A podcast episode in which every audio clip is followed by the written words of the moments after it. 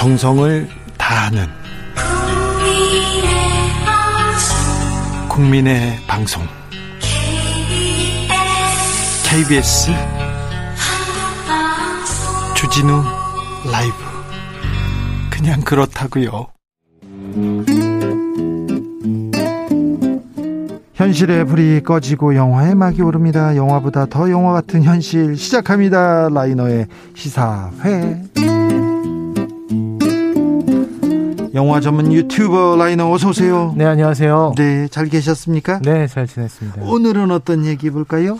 네, 정말 지난 한 주 아, 정말 엄청난 사건들이 너무 많아 가지고요. 잘 기억하실지는 모르겠지만요. TV 토론이란 것도 있었고요. 아, 네. 단일화 결렬도 했고요. 단일화도 아. 되고요.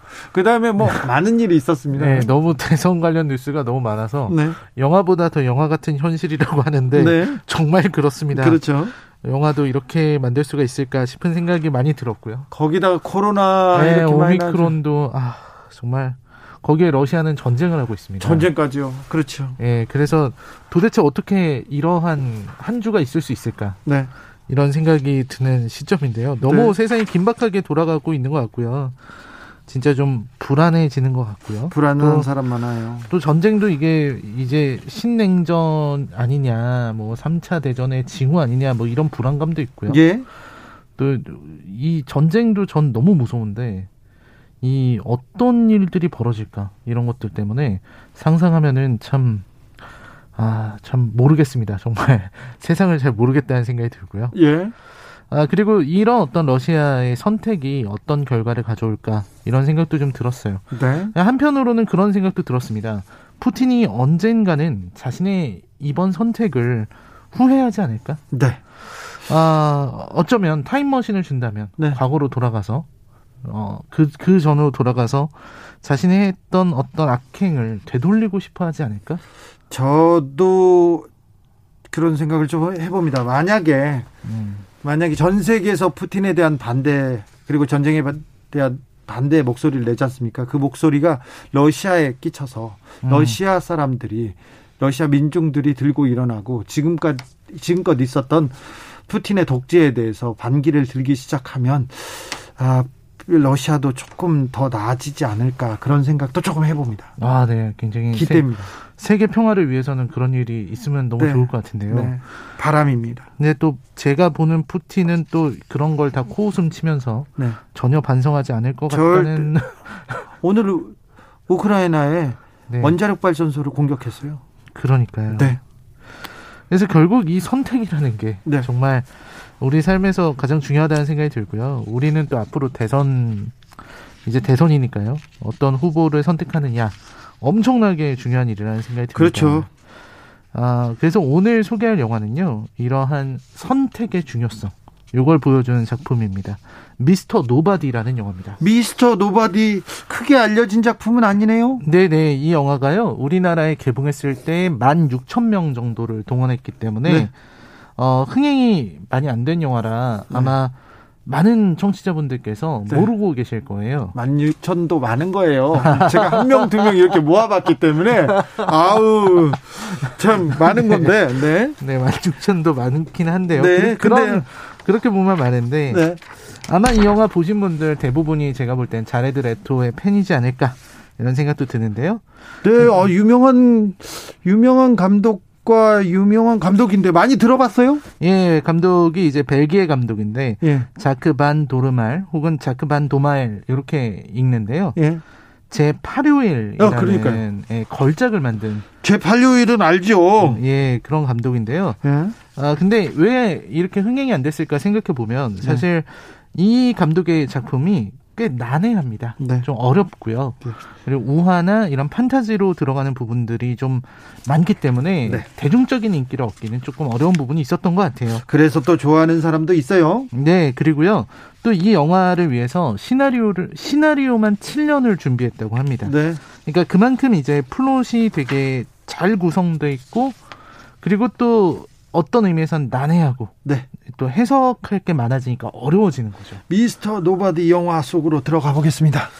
네, 영화의 첫 번째 시작은 이제 인과 결과에 대한 맹신을 이야기하는 뭐 비둘기 심리 이론 이런 걸 소개하면서부터 시작을 합니다. 영화가 초반부터 조금 어렵고요. 네.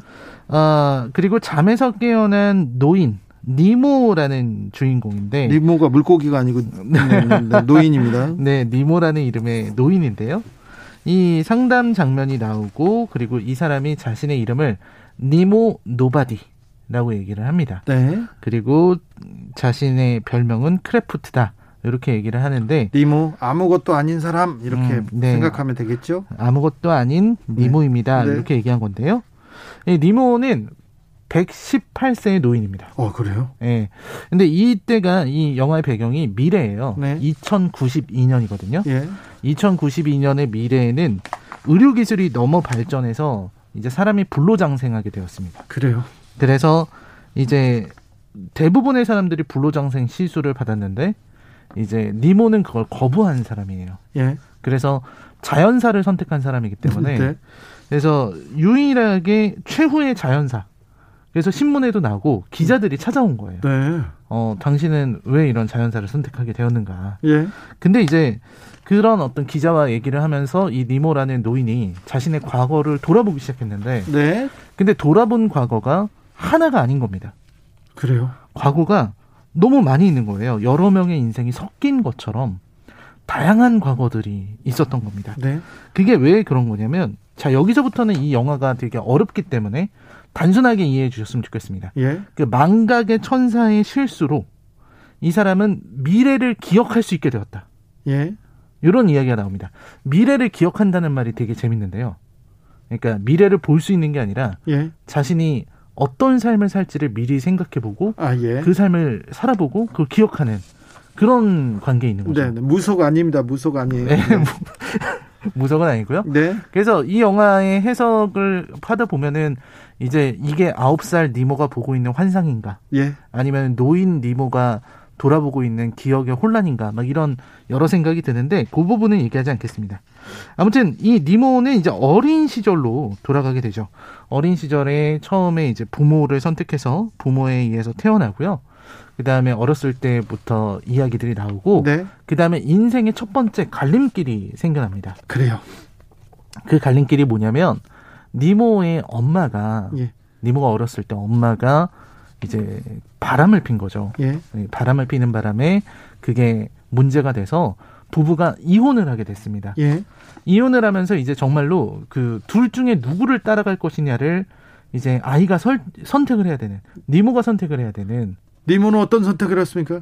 그래서 여기서부터 이제 미래가 갈리는 겁니다. 예. 영화는 여기서부터 한 10가지 정도 되는 엔딩을 보여주는데요. 갑자기 그래 결심했어 그런 프로그램이 네, 생각나기도 그런, 그런 하네요. 느낌입니다. 예. 그래서 첫 번째로 이제 엄마를 쫓아서 캐나다로 가느냐, 예. 아빠를 따라서 가느냐 요건데요. 처음에는 아빠를 아빠를 따라가는 네 가지의 서로 다른 삶을 보여줘요. 네.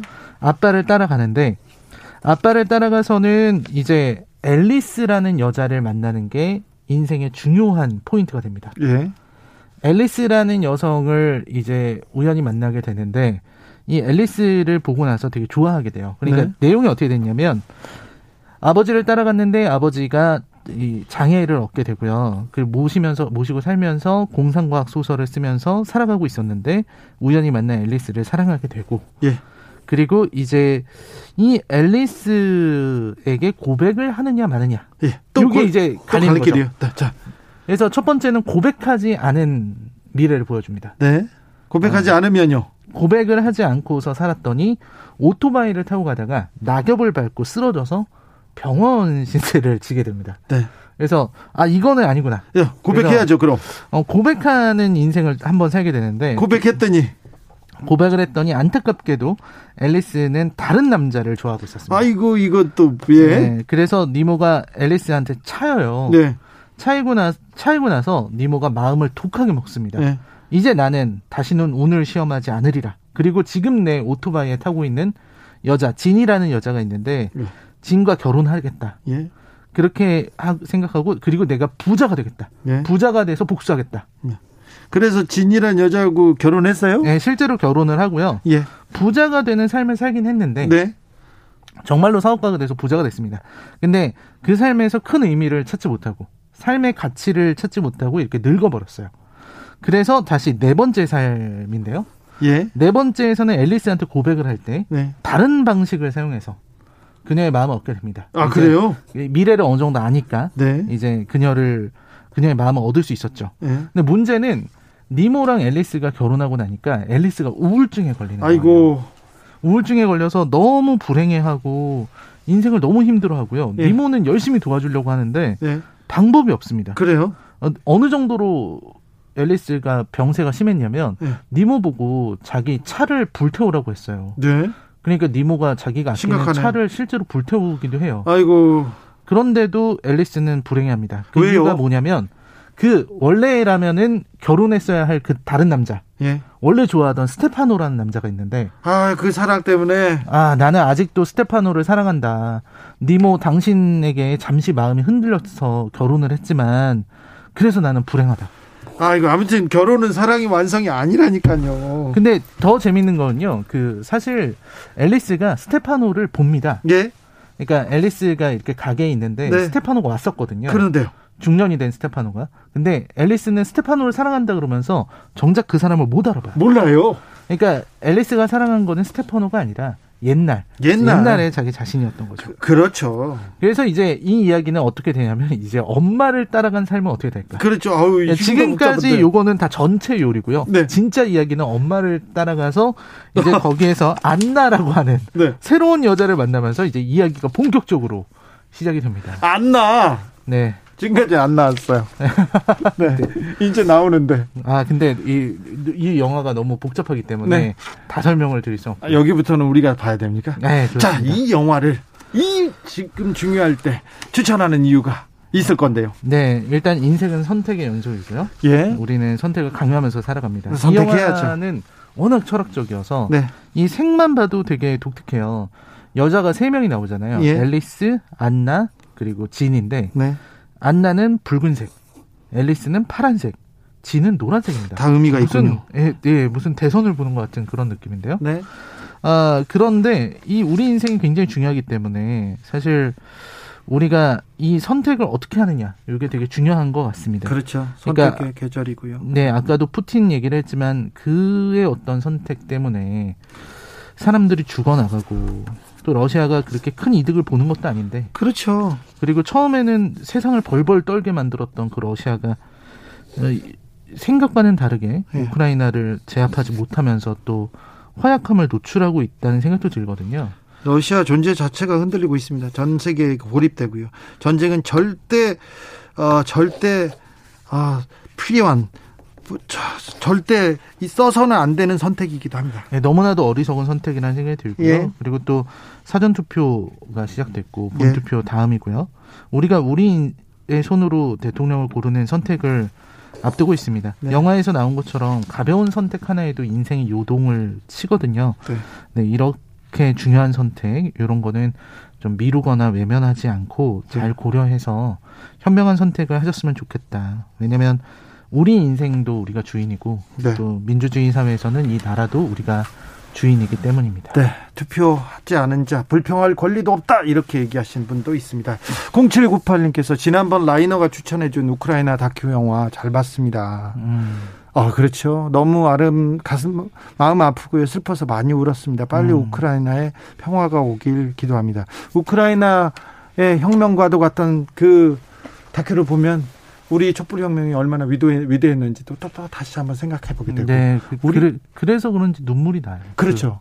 그, 그 우크라이나를 보면서 우리를 보고요. 1980년을 보고 그렇게 됐죠. 네. 2005님 항상 이 코너 귀 쫑긋하고 들어서요. 저, 저 지난번에 밤쉘 잘 봤어요. 그러니까요. 네. 감사했습니다. 시사회 미스터 노바디였습니다. 라이너 감사합니다. 네, 고맙습니다.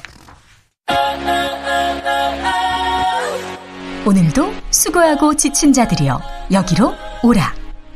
이곳은 주기자의 시사 맛집 주토피아 주진우 라이브.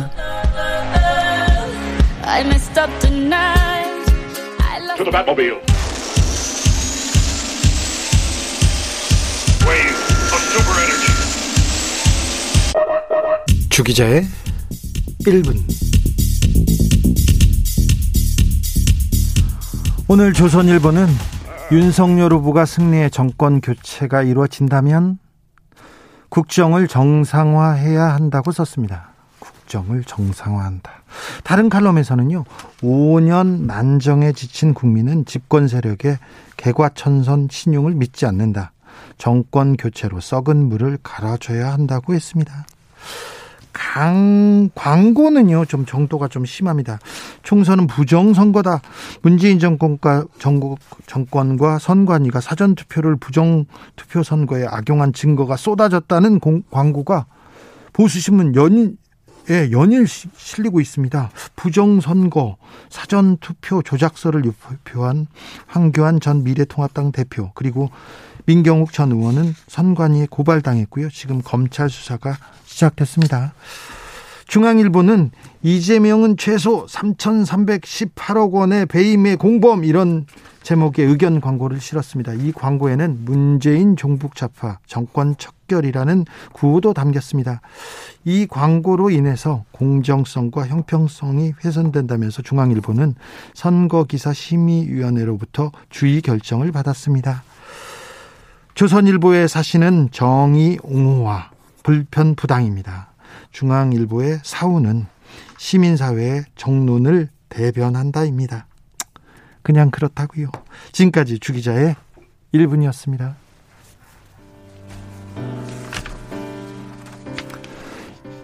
이소라의 바람이 분다 들으면서 여기서 인사드리겠습니다.